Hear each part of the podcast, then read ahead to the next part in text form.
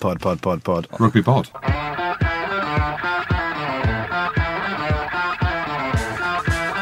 Hello and welcome along to this week's Rugby Pod. And we've got a huge announcement to start the show. As you know, Guinness have been good friends of the pod over the last couple of seasons. And this season, they're going to be our headline partner. We'll be coming to you each week in proud partnership with Guinness. And we're running competitions, ticket giveaways, and organising events throughout the season with them. And lots more to come. So keep an eye on social media. Uh, but a big thanks to Guinness. And we're looking forward to a massive season made of more. Nice, Andy Rowe. I see what you've done there. Made of more. Get it? That's Guinness's tagline. And they're uh, also supporting us this week uh, for our first live show of the season. It's at O'Neill's in Soho on Thursday. Uh, there's still a few tickets left, um, so get on to eventbrite.co.uk if you fancy coming along to that, and uh, you might get your hands on one of the last ones. Have you guys been anyway? You been well? More importantly, it's good to have you back. Thanks, guys. I've had to referee this idiot here against the other other idiot, Joe Marler. How was Balance The, it was tough, mate. It was tough. We got to number one, Andy Rowe. Did And you? you, you, what do you mean, did we? You know. You know. Without, without Andy Rowe, we were number one. And you timed it well because we haven't been able to speak about New Zealand getting hosed by South Africa. I know. He, wants Yeah. to, he doesn't want to talk about it at all, does he? Not really. There we go. What have you guys been up to? What have you been up to, Jim? What do you mean? What have I been up Wow. to? Wow. What, have you been doing? you? Mate, I've had a, I've had a, a, a busy-ish weekend. Doing what?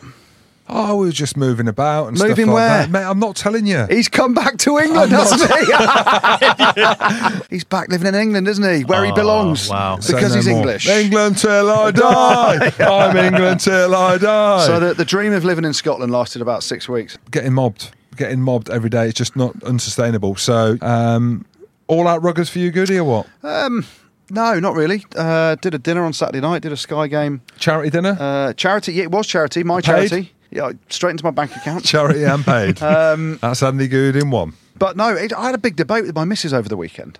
Was it about the nanny or not? Uh, no, no, it was about uh, as a guy. You know, we've had this debate about which way you wipe your ass, front to back, back to front, through the legs, Yeah. whatever Jim does, weird. Just pull the nutsack left and right. So is there nothing more satisfying?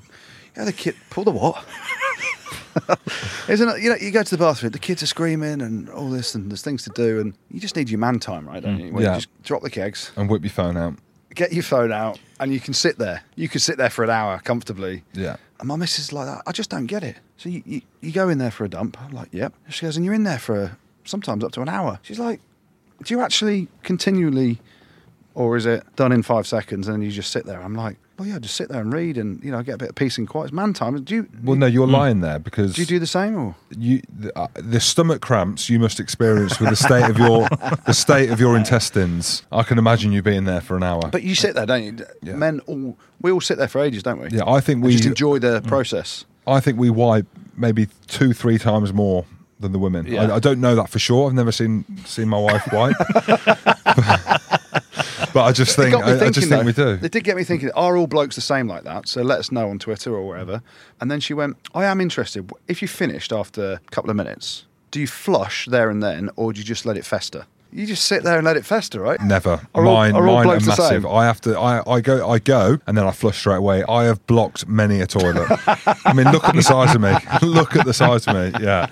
So I'm really. I'm like a toilet snob. You know, like a toilet on a train can't go. No, no, no. I, Cannot I only go at home. If I need to go, I've got to go. Really? But I hate. I've got like I'm a toilet snob. Yeah, I if I if I at if I home. block block a public toilet, I've walked out of the toilet and someone's waiting to come in. Yeah. And I have to say that toilet's blocked. And then even though I've been, I actually wait for uh, another toilet to kind of make out that it wasn't me, even though I don't know the stranger. I don't know why. So you I'm just hang out with people in the toilets. you weirdo. Like at an airport, for Yeah. example, where the obviously you just don't get a long flush at an airport, do you? It's like Airport, these automatic flushes. Mate, doing dumps at the airport. Well, when you got to go, you got to go. Nah, you just got to time your body clock, mate. So I'm morning and then when I get home from work. Yeah, when you've had a, when you've had a curry at midnight, no wonder you can go in the morning. Exactly. Anyway. We better talk rugby, shall we?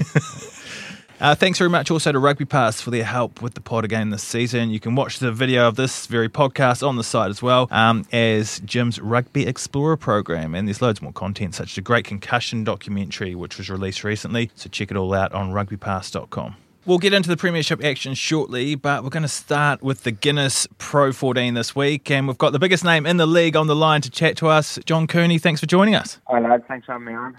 George Clooney, is that stuck or not? Um, to be honest, I'm I'm pretty chuffed with it. I'm really liking that name, but it's just a bit awkward because I think my mum's a bit of a fan of him, so don't really want. Oh, your mum likes George yeah, I think so. Yeah, so it'll be a bit awkward going home. Well, I just showed Goody uh, a close-up picture of you, and he said that you were a ten out of ten, like my good self. So um, I didn't say like you, Jim. I said he's a good-looking boy. Um, maybe if I had a few more of your inches, maybe. Oh, definitely, mate, definitely. Ji- uh, Jim is hung like a squirrel. Um, talking about nicknames, uh, I've been told by a few players that you like to call yourself the slot machine. Yeah. Any um, reference that you want to describe to our listeners? I think it's more of my uh, schoolmates. Just they're saying because I've been splatting all my kicks that I'm. Oh, I love it. Mate, talking about your kicking, uh, single-handedly won Ulster the first few games of the season, signed a big contract. Uh, I mean, You're welcome. y- Yeah, exactly. Off the back of that, but how's it been? How's it been this season for you? Um, we saw you picked up a massive scar on your head as well, so full collection of everything. But the start of the season for you personally, Yeah, I think I'm trying to emulate the old uh, Joe Marler dodgy Barnett at the moment with that cup. But uh, yeah, I, I should be back this week hopefully. But it, it's been an exciting first few games. Um, I didn't really want it to go down to that close at the end, but I've been practicing enough over the last few years, so you kind of want to be in those scenarios where have those opportunities to try and win the game. So And you look at the game at the weekend. Uh, obviously, you've slotted a load of kicks to win the game with the last kick, but fair play. Billy Burns slotted over a conversion to level it. Um, Something about your kicking coaching. It must be on a hell of a whack as well. The kicking coaches over at Ulster. the Yeah, minute. yeah. He sent me an article the other day. It's something I actually practice quite a lot. I've been reading a book. Uh, it's called Golf is a Game of Confidence, just about golf swing and the importance of the mental aspect of the game. So I'm pretty chilled with the way I kick as well. And I think Billy, it's rubbing off a bit on Billy. So uh, yeah, he slotted that one at the last minute to give us that shot. So it's pretty important. and you mentioned that scar on your head. Uh, it went out on social media. How many stitches do you actually have in that? Uh, nine. Oh, mere scratch. it's a mere, mere mere- scratch. Mere, mere scratch. uh, but you've landed back today, uh, today being Monday uh, from South Africa. How was the trip? Did you boys get to go out on safari? I saw the Glasgow guys were all out on uh, safari walking up Tabletop Mountain and they got absolutely hosed. What about you? Like, Do you get any downtime? Um, sure, I didn't play the game, so I had a pretty chilled week, kind of more of a coaching type role last week. But yeah, it was 30 hour travel back, I think. So pretty tired today. We just got back yesterday at like four o'clock, so I was just relaxing today, trying to get the recovery in. But yeah, it was, it was a pretty long journey. And then just looking at the, obviously the start of the season has been pretty impressive off the back of what was a tough year last year. Dan McFarland's make, made a big impact, hasn't he? Yeah, he's had a huge impact. I, I was lucky enough to have him in Connacht before, so I know what he's like. It's been a dream start for him, four out of four, no uh, losses anyway. So it's shown the impact he's had in the squad now. And you're a Leinster boy through and through. Um, the opportunities weren't there for you uh, at the beginning. Like, do you look at their success and what they've done over the last couple of years with kind of any bitterness, or are you just happy to be playing more for Ulster and hopefully getting more opportunity with Ireland? Um, no, I'm just I'm happy with the route it's happened. Obviously, I would have liked it to be a bit more plain sailing, but I was just thinking there be a bit of a toss up between me and you for most titles won for minutes played. So I was lucky enough to win a few titles there, but I didn't actually play much. there. it was nice then to win in Connacht after that. So yeah, it's, it's been a journey, but one I wouldn't probably change now. Right, you're talking to someone that knows everything about playing zero minutes and winning a load of trophies. Jim Hamilton here You're did it, welcome. did it for Saracens for years. Um, obviously, you got your second cap uh, for Ireland uh, in the second test against Australia in June. Um, there's obviously massive depth at scrum half now in Ireland with yourself, Conor Murray, Marmion, and McGrath as well. Tell us about the, the challenges that are there and, and where do you see the autumn going? Uh, yeah, I, I know them all very well. So yeah, the, the quality is really there at the moment. So kind of putting us all under pressure to perform each week. So I'd be lying if I say I don't watch most of their games every weekend just see how they're going. So yeah, it's, it's competitive, but it's uh, the World Cup now coming up. So I'm hoping to make that plane, and uh, I'll, I'll do what I can. I just wanted to ask something as well, uh, George, if I may, um, for the stuff that you've, you've done off the pitch uh, about around the mental health thing, tackling your feelings, the campaign that's come out. Can you just tell us a little bit about kind of how that came about and the profile now has been raised, obviously, with you speaking about it? Yeah, um, I was just approached by them more. Just they kind of wanted to relaunch it up north, and they just thought with uh, re- resilience or something like that. Just the ups and downs I had, that I'd be good to kind of set it up here. So uh, just ended up doing the thing with BBC where it's driving around, and I'm a pretty happy, go lucky guy. But obviously sometimes you just want to talk about things going on you. I just made a decision when I was in Connacht just to go see someone, just talk day to day and little things that were bothering me, and kind of made a big difference. And after that, I kind of started looking at psychology, and it's, it's probably something that would have been a workout for me, and it's probably one of my biggest strengths now. So yeah, it's it's just kind of talking about what's going on with you and not holding things in. It's just something that helped me, and hopefully it can help others. And has that been well received on social media? Has anyone got in contact with you since you've uh, come out and started talking about these things and being open about it? Yeah, definitely. A few people tweeted saying uh, uh, it's good to see or rugby players or certain sporting individuals coming out about that type of thing. And I wouldn't say I struggle with any type of depression or anything like that. But it's just everyone has bad days and everyone has good days, and it's just it's just nice to get a different perspective or even break down your personality. So I, I just find it very beneficial. All right. Thank you very much for your time there, George Clooney, the slot machine. Enjoy the rest of the uh, Guinness Pro 14 and um, best of luck trying to crack that um, Ireland squad for the World Cup as well. Thank you very much. Thanks for having me on. Cheers, Cheers, John. Thanks for coming, mate. Thanks, lads. Takes quite a lot to talk about that as well, doesn't it? Fair play to him. It's you know it's not a weakness to be able to put your hand up and say I need some help. So I, think- I think it's a brilliant thing. Well, I was really impressed with him for the first few games that I watched. I didn't know much about him before, and then after they beat Edinburgh with the last kick of the game, which it was his second week consecutively that he actually did that. Dan McFarland come on and got interviewed at the end, and then I think offline he actually said he's never worked with a guy that is more confident in taking a kick at goal. He's like, I ain't gonna miss. And he said it's genuine as well mm. with that confidence, but that confidence is worked on, like you just said there. When you took a kick, I, I think I, if if I could kick, obviously I can't. If I could have kicked, You volleyed people in the head. yeah, so that was easy. You didn't have to think about Okay. it. But the My- similar thing for you would be taking a high ball from a kickoff or something. yeah, he I knew I was dropping it. I knew I was dropping it. But w- w- so every single kick, and you've got to be in the zone.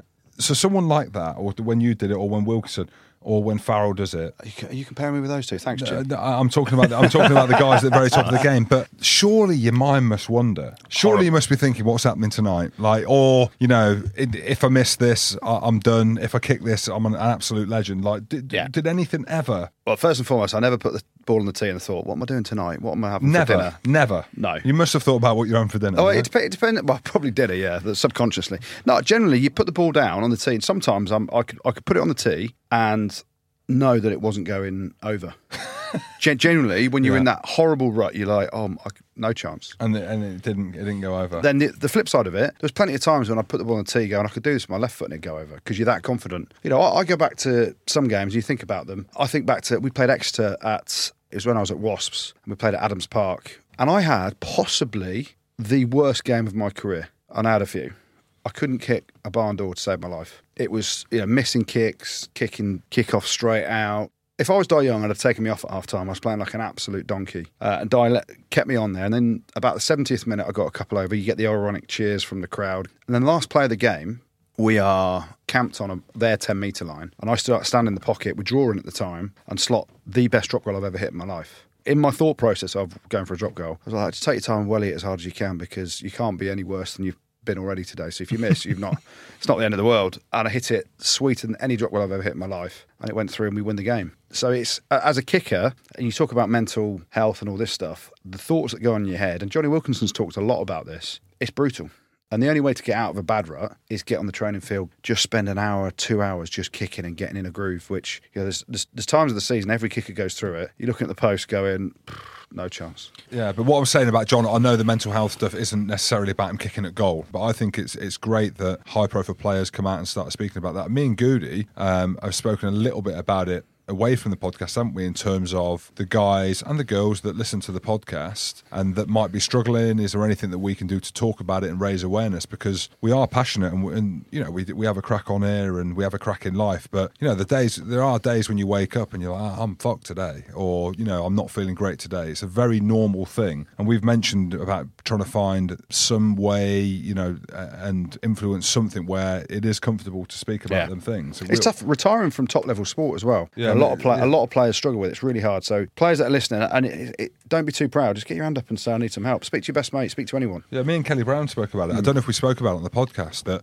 we worked out this kind of analogy. I did uh, in in my ridiculous mind is that for me personally, at the end of my career, and I was obviously doing the podcast, and we were joking a lot about it. But I'd had enough of playing. I'd had enough of playing. I'd had enough of training. I'd, I'd had enough of the banter at training. I'd had enough of the testosterone fueled sessions banter. I couldn't wait to get away. And I know Saracens use this Wolfpack mentality. I couldn't wait to get out of it you know, not because I hated Saracens, but I just had enough. Like I was having to raise my standards to train, raise my standards to bloody walk into the changing room. I, my body was that battered. And then I've gone away, lone wolf. See what I've done there? So I've gone away, lone wolf, into a new world where I'm on my own. So from being in a group with the guys every single day of your life, banter, testosterone, ruggers, the lot, and I've gone away and just done my own thing completely, and I'm on my own. So I, I'm now on my own eighty percent of the day. Um, You've got kids, mate. You. I don't see them. I don't see them. Whereas Kelly goes on to coach the academy, And the way that he said it is that the Wolfpack's still there, but he's he's picking up the cones. He's mopping up the, the you know the slops from the outside. He can still see in, and I think that that's where he found it tougher initially in that instance because you're part of something and then you're kind of out of it and the next you know the next dogs are in there doing what they do It's great that players are talking about yeah it. it is yeah that, that's the point in all this Well, you two have been both very fortunate with your post careers, uh, with your commentaries. And um, Jim, you've been keeping a close eye on the Guinness Pro 14. What, what, what have you made of the rest of the games? Let's just start off with the Scottish team, shall we, Jim? oh yeah Oh, wow. whitewashed Oh, wow. whitewashed for once What's going eh? on in Scotland? What did you say about Cockers off air? I said that he's doing a good job. Oh, he's Mate, bottom of the table. this Bottom of the table. This year was always going to be harder for Edinburgh, but they've had a tough start, haven't they? They had two tough away games at the Ospreys first up, then over to Ulster. Both games could have won in the last minute. Beat Connacht at home. Uh, last week, and then they went to Leinster. They, you know, and they and we bagged Ospreys for making a load of changes when they got absolutely hosed by Munster, and then Edinburgh, a, a little bit similar, uh, went to Leinster, who looked very good at the weekend. They barred up, didn't they? James Lowe, how good is he Yeah. on the wing? But Edinburgh in the game for a large part of it, but Leinster was just too physical. And Glasgow, how did they get on? Oh, they're, ju- they're, Oh, all, they're, all, they're shambles. all at tabletop mountain, weren't they? Southern Kings. The O's. The Southern Kings have won one Oh, game before oh, this weekend oh. in the Pro 14, apparently. Yeah, okay. So the Scottish teams have struggled for once this weekend, Goody, all in all. Dragons had a big win Against? ag- against Zebre. The Connacht Scarlets game was good. Connacht looked very, very good, very physical. Carty at 10 looks very good. Cardiff Blues Smash Munster. Mm. smashed them. Yeah. Smashed them. I was, I've been impressed with Cardiff this season, to be fair. Big win against Munster. But the big talking point, Pierre Schoeman. It's the red card. Oh, of course it is. Yeah, yeah, he got red card. Red card all weekend. day long. All day long. No, no chance. Are you joking? Okay, well, the, the, the, I don't even want to chat about it anymore. I'm that exhausted with it all. But Mate, he's led. So you, you carry the hmm. ball in one arm, yeah, right? And he's led with a pointed elbow yeah, on the other arm. That's a red card all day long. If you connect with his head, which he has done, Yeah, I think you could pick out ten instances a game where you see that happen. Oh, you could, but he's done it with force. Will Spencer ran the risk of a red card because he's hit high. So Pierre Schoeman has run the risk of getting a red card by leading with his elbow of the non-ball carrying arm. If it doesn't hit his head, he doesn't get red carded. Yeah, but if that elbow hits his chest, Yeah. or it's a yellow card. no, but, but but you're talking about like literally millimeters. Look at Marler's at the weekend. I, the Yeah, good Mar- friend of the show. and Yeah, I- but I Mar- s- Marler's is a yellow. It's correctly a yellow, but he's he's made contact with the guy's neck and his head. not with force. What do you mean not, Not, with force? not with the, massive the, the, force. the guys went down like a sack of spuds. Well, I, I didn't think it was with Urine, massive. urine, whatever his name is. What's his name? Imagine being called Andy Piss. But I'm looking at it, Goody, and I, I'm not, I'm not one for saying the game has gone soft. You're getting the fans are coming out now. The game's tougher than ever in terms of the contact. Of course it is. The game's tougher than ever. Schoeman's not got the ball and thought, right, he's running at me. I'm going to elbow him in the head. No, he's not thinking that. But why are you sticking your elbow out? If you're if you're a coach, It's about space. So I'm going to tell you why I think. I think as a ball carrier, you're looking to manipulate the tackler. You're looking to find space. So the, the, most ideal situation with that will be a hand. You you should hand off with your hand. That's what it's, it's called. It's not called an elbow to the face off. Yeah, okay, so but an elbow. But I, th- I think if the tackler's slightly further away than him, or he's lower, he's going to use the hand. But the defenders come up so quickly on him that you're protecting yourself. There's so many things that are happening You in that situation. you- I don't think he's led with the elbow to hit the guy in the head. The guy's hasn't hit de- him high. He hasn't deliberately done it. No, They're rugby instances, aren't they? That's what we're they're saying. not. They're not rugby instances. But, but they are, of course, they are. He is carrying and poking his elbow out. I think you could It's blame. his own I, fault. I think you could blame the tackler for you going can't too blame high. the tackler. You cannot blame the tackler. You cannot lead in in years of rugby. You cannot lead with your elbow of your non-ball carrying arm. You I think you look. I think you look at the amount of people that lead with the opposite arm to the ball that they're carrying with. Have a look at some of the carries. No, I- I agree Have a look you. at Kieran Read. I agree How. Kieran Read carries the ball. It's ridiculous. Uh, Etzebeth. So now we're talking like world class players. But you can only- you can only I, do it I with- just think it's unfortunate. If that t- tackler goes lower, nothing happens. But you still but can't lead. uh, This is the, and this is the coaching point. You still can't lead with your. You shouldn't be able to lead with the point of your elbow of your non-ball carrying arm. If you've got the ball in that front arm, you have got every right to carry it into contact. But everyone's coached to carry it in one arm and use your other arm to bosh people off. That's where you run the risk. I just think You you, look at it. off. No one's been hurt in the Schoeman run. Mate, Urin's been hurt by Marler. He was, clipped in with the forearm. I think that they've, you know, they're similar instances in- in my opinion. One's been yellow carded, one's been red carded. So there we go. That's a talking point from the Guinness Pro 14. Well, let's get into the Premiership now. Leicester, Worcester, what a game. I couldn't Unbelievable. believe it. I was watching the Sarries game and the score was coming through. I was. How have Worcester gone there and done that to them up till half time. Did you watch it or not? I only watched a I've, bit of I've seen a highlights. fair bit of it now, and well, Geordan Murphy said it after the game. He said we didn't look like a Premiership team. Y- You're saying that you've got internationals in that team splattered throughout it, haven't you? And it- It's kind of weird because you change your coach after the first game, and they got the result against Newcastle. Uh, the first week Geordan was in charge, emotional game, and you always see, as a sporting team, you change the coach, you always see an upturn in performances and results for a, a week at least, and then see how long it lasts for. For me, the reality of it is Geordan's got the job, and I think 100% Geordan's the right person with the Leicester DNA to have the head coach's job and to keep it going forward. But they have got a young coaching group, and from what I heard, we had Ben Kay on here last week. The rugby committee at Leicester put a few parameters in that they wanted Matt O'Connor to to change over the summer, and he didn't. And one of them was a defence coach. Yeah. Now you look at the four games that Leicester have played so far in the Premiership. They've conceded 158 points in four games. And you look at the players, you look at some of the tries that were scored by Worcester at the weekend, and a lot of the errors were by, you know, there's one where they've ghosted through in between Guy Thompson and, and Dave Denton. And then there's another one, I think they've gone through Guy Thompson and Greg Bateman.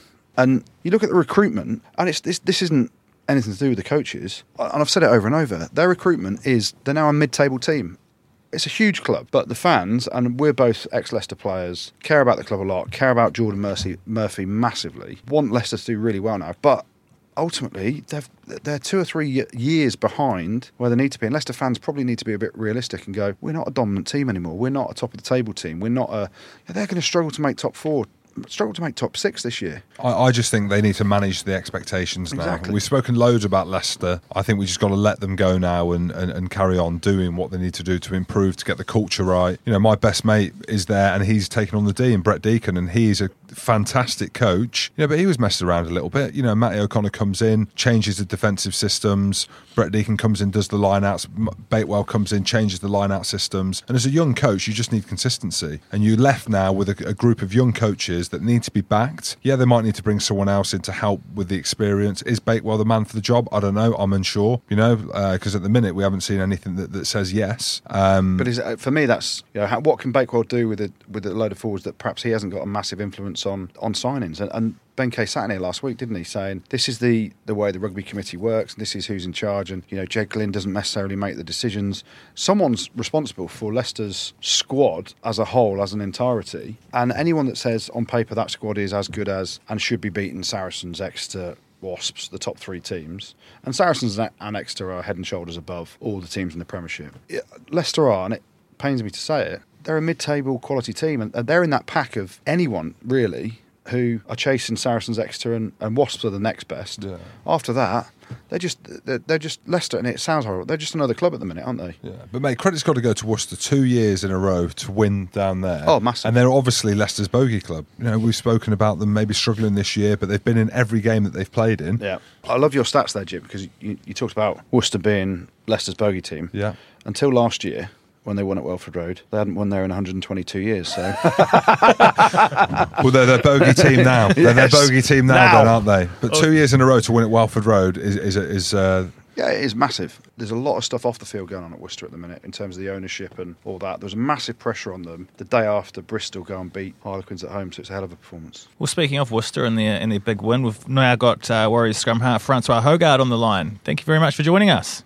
Cheers, guys. Nice to join you guys. Francois, thanks for coming on. I've got to ask one thing before we get into the ruggers. So.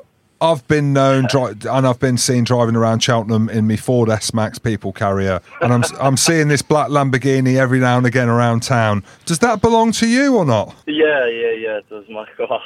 I've always just had a big passion for cars, you know. So just that one soft spot. Yeah. The Lambo, they must be paying you mega bucks down at Worcester. Sponsored.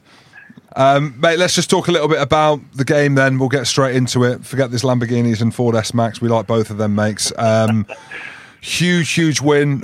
I just said to Goody there about Le- Leicester's bogey team is Worcester. He, he then said it's, it's been a tough place for you guys to go. But last year you won there, and then this year, I mean, what a what a win at the weekend for you boys. Yeah, it is. You know, it's um, it's always special to win away, and you know, Welford Road makes it so much more special after after last year. You know, I think.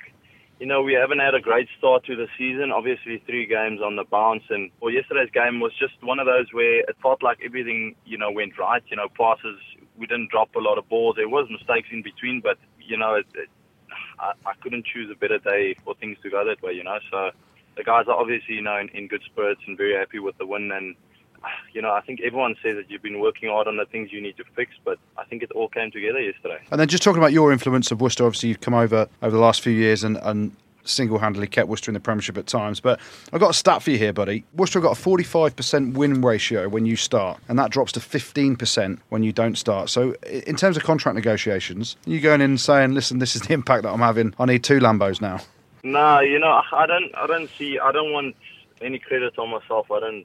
When the team does well, that's when I'm happy. You know, I don't um, never go into anything saying it was because I was playing or so. You know, I, I want to help the club get somewhere. I want to, you know, every club says they want to get to top six or, you know, they've got their, their goals and wherever, you know. So um, when we do well and, and we win, that's when I'm happy. And I like to, you know, say that I'm a team man and I don't just play for myself. I think I do get judged a lot on, you know, whatever tattoos and all, all of the rest and, you know, like the car story and all of that. But um, I don't like to take it on myself. You know, it, it's a, you know, it's a team sport. It's 15, 23 guys. You when the team does well and we stay up, you know, I'm, I'm happy with that. I know, mate. I completely agree. And, and just to let you, someone, someone used to play at Worcester and drive a Bentley Continental into the car park as well. I can't, can't believe that you've topped it with a Lambo.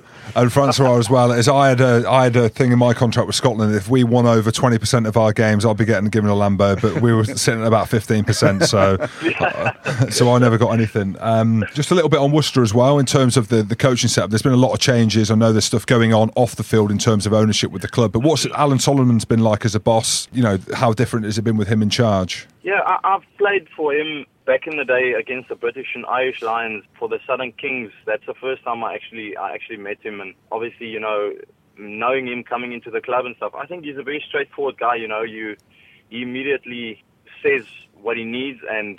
He's not a very happy guy if he if he doesn't get what he asks of his players. So it's it's been good, you know. We just need direction, kind of thing. We don't like, you know, the, you know, we try not to think and whatever goes around, you know, around the club or ownership, that's got nothing to do, you know, in a, in a certain way.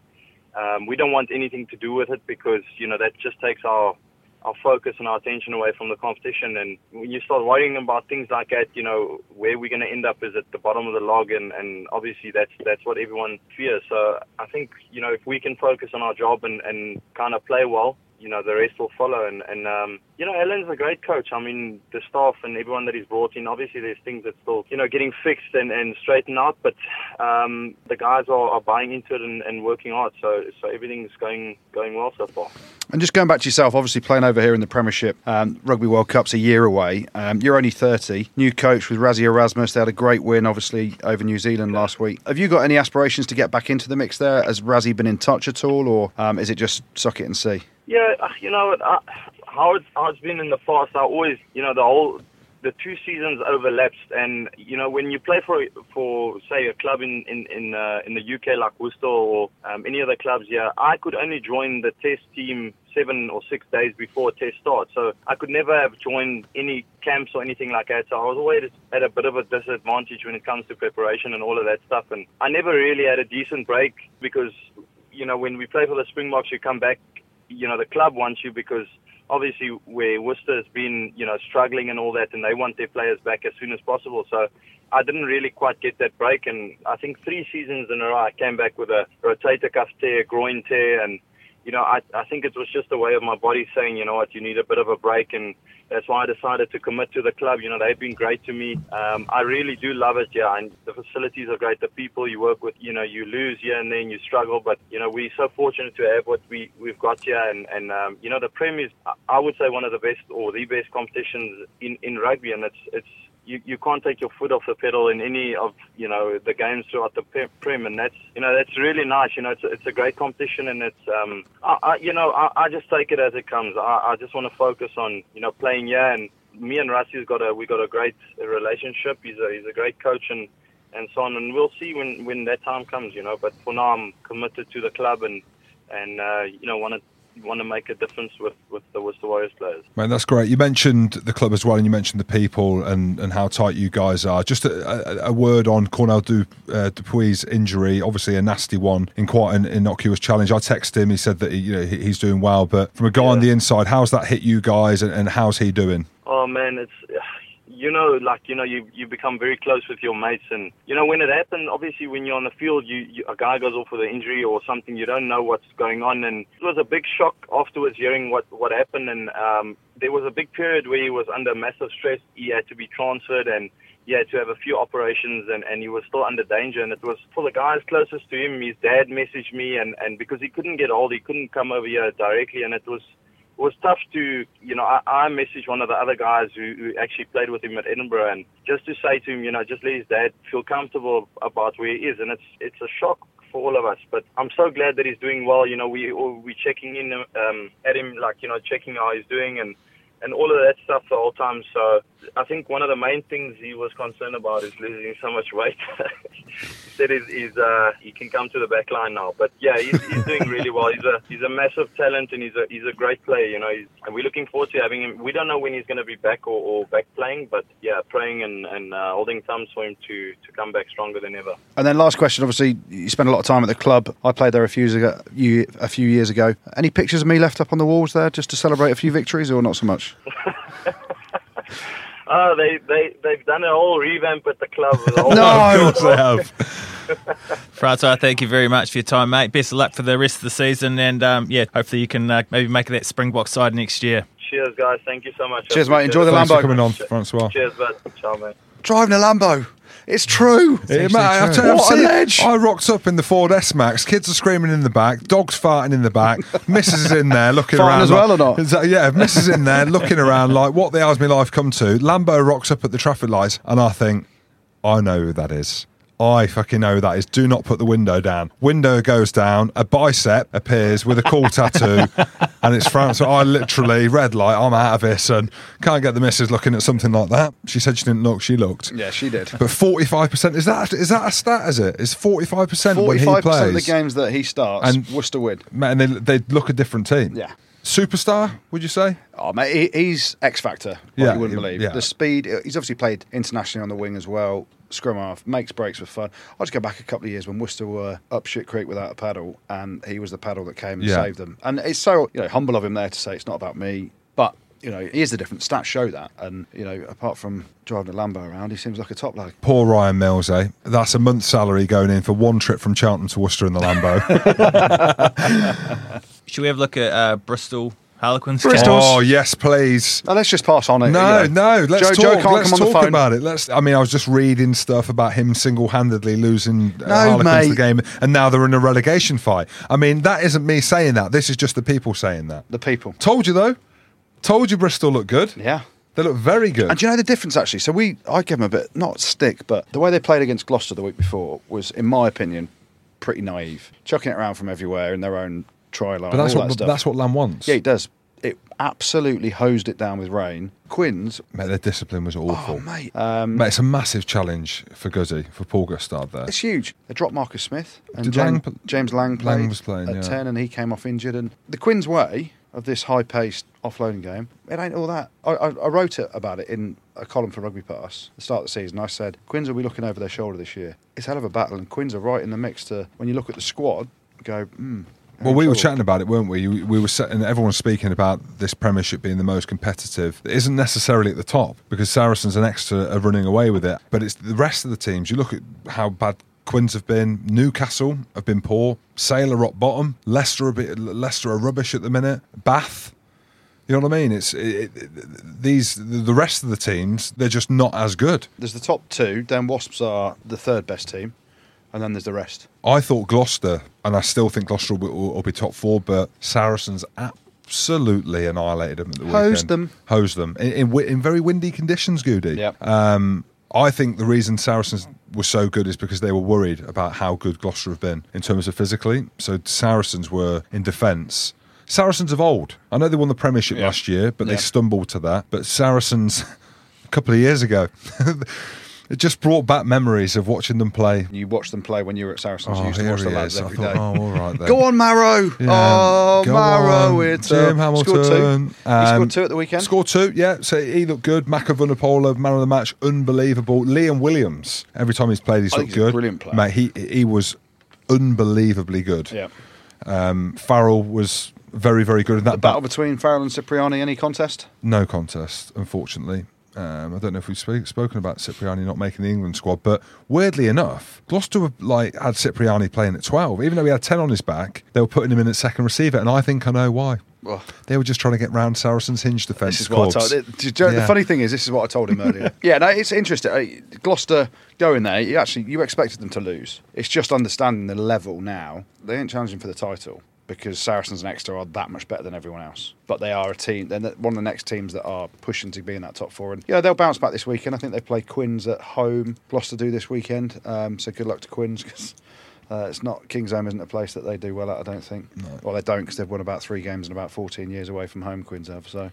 I like Guzzy. Guzzy's a good bloke. He's you know we've played with him. Great coach. Um, you can't fix overnight the deficiencies that Queens have had for years, um, and that's away from home. They're soft. They've got a soft underbelly. They're not physical enough. Defensively, they're porous. and they've got a hierarchy of players. Let's speak frankly, Yep. who aren't performing. Uh, exactly, yeah. You know, Danny Care played well at the weekend, but you look at the big names, they don't rock up like the Saracens England players rock up week in, week out. And that's the difference. And that's, you know, that must be the most frustrating thing for Quins, uh, Yeah. which is why I tweeted about it. Eddie Jones has picked the England squad on form.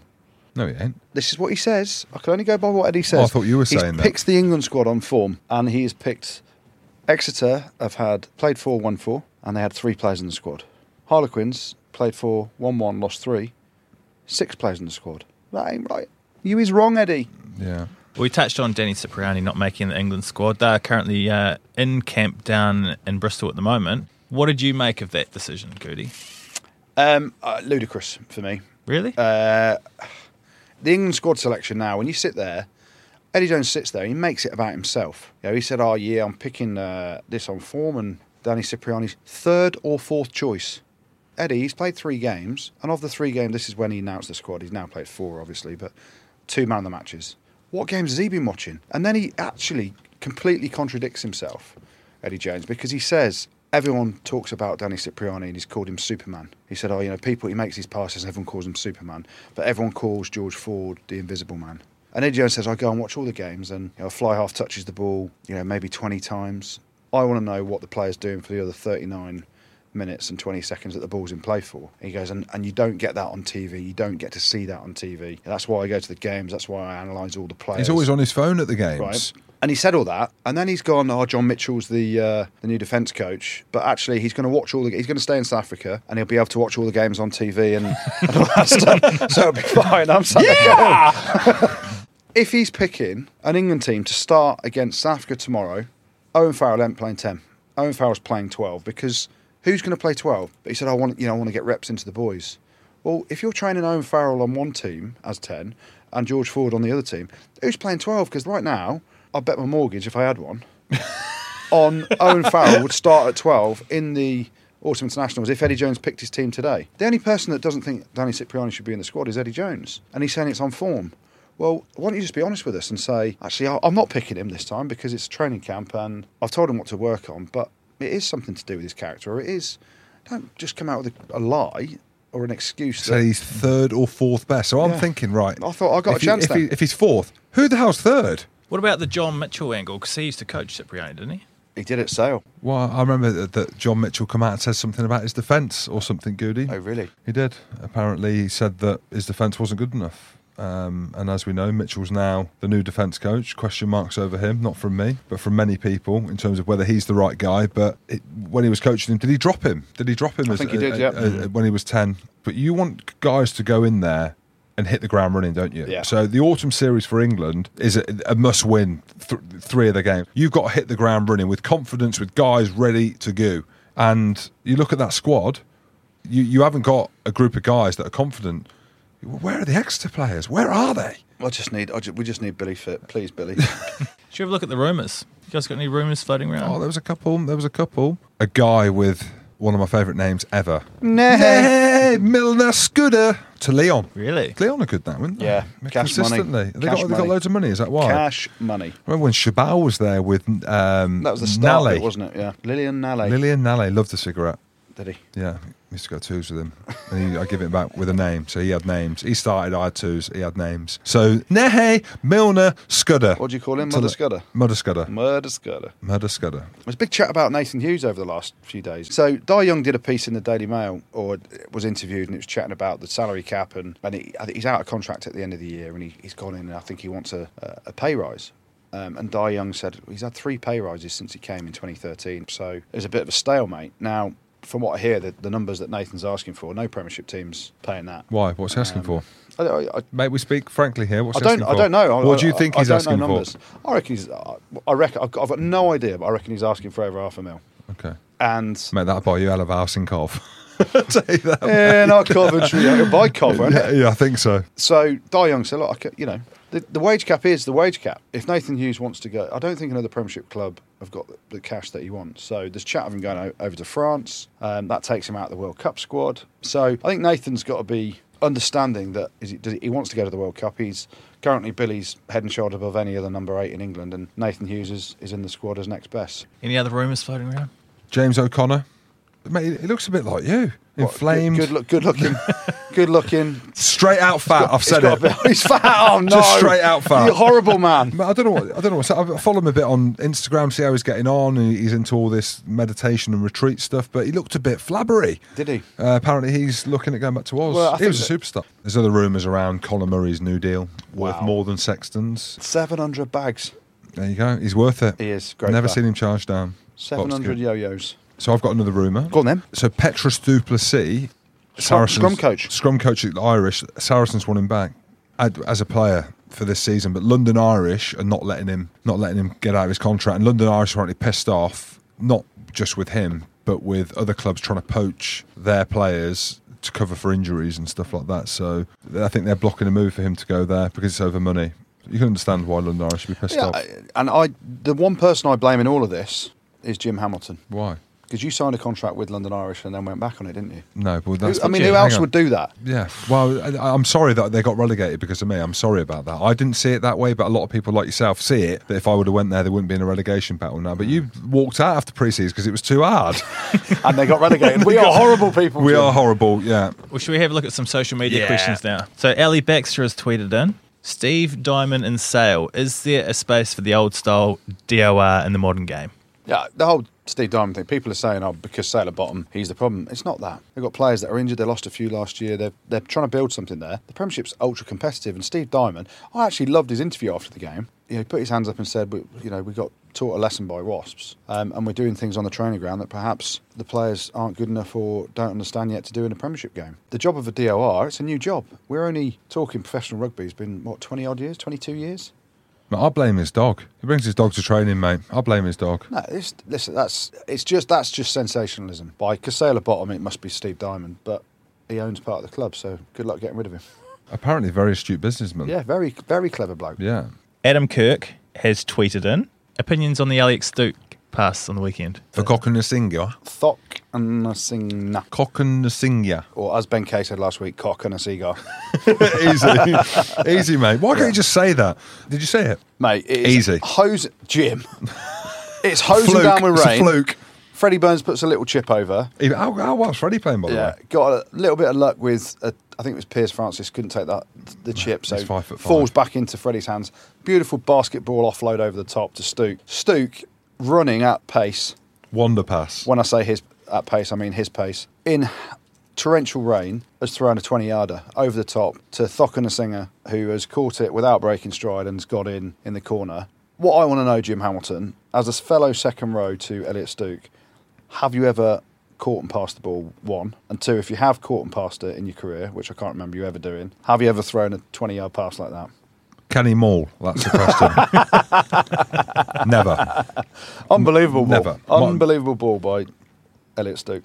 We'll finish things up with the good, the bad, and the ugly, which is brought to you by Budgie Smuggler this week. Design your own custom smugglers in there. That's their big thing at the moment. Jim, what would you have on yours, mate? Probably flames. Fire. How about a little squirrel? I reckon he'd have a little squirrel. Oh, here he is. What would you have on yours? A hamburger. no, I'd have, they do women's as well as men's, and they're ideal for on the pitch as well as hitting the showers and the ice baths afterwards. Uh, the minimum order is only one pair too, so get onto budgiesmuggleruk.com and pick up a pair. Uh, we'll start off at Saracens, shall we? Because two or three bits of good things came out of Saracens. First of all, the performance. They looked pretty unbeatable, if we're being honest. But also two bits of news that came out of that game. Jamie George, his 200th game. Girth. I love Jamie George. I saw him with his top off after the game singing. I felt good about myself. I'm, I'm not in as bad a shape as him, and he's, he's an in international shape hooker. Um, it's 200th game for the club, which is a phenomenal achievement. But also, Richard Wigglesworth breaking the Premiership record, 266th appearance in the Premiership, has taken over from Steve Borthwick, uh, a man that you used to watch play a lot, didn't you, Jim, as well? Yeah, that's right. Interestingly enough,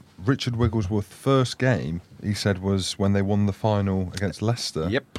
Who played in that and scored? Uh, Yours truly, in the final that we lost. James Hamilton. Thanks for that. was. Did, you, did No, you start or? I was on the bench. Yeah, exactly. still scored. Still scored. and then talking of uh, in the Premiership appearance record, are you anywhere near the top top ten? Of course not, mate. I was out on international duty the majority of the time. Right, you, Goody? Is that where this is going? Or? Yeah, well, yeah. What? I'm ninth. Oh, sorry, Goody. Where are you? You're ninth. 236 games. And how many was 236. I? Uh, 180. no, no, no. You were down at 135. Oh, that's well, that's not real. I think you were That's half half of me. Um, over to France, Stade Francais. They've started the season really well. The Heyneke Meyer effect. He was at Leicester. Le- Leicester got rid of him as a coach. Isn't Paul O'Connell at Stade? Paul O'Connell, one of the forwards coaches there. Wow. They beat Poe away this weekend, and it's not often you see French teams win away. Poe, not a bad side either. Poe or Poe? Poe. Uh, both Poe. of them. Um, they've now played 5 1 4.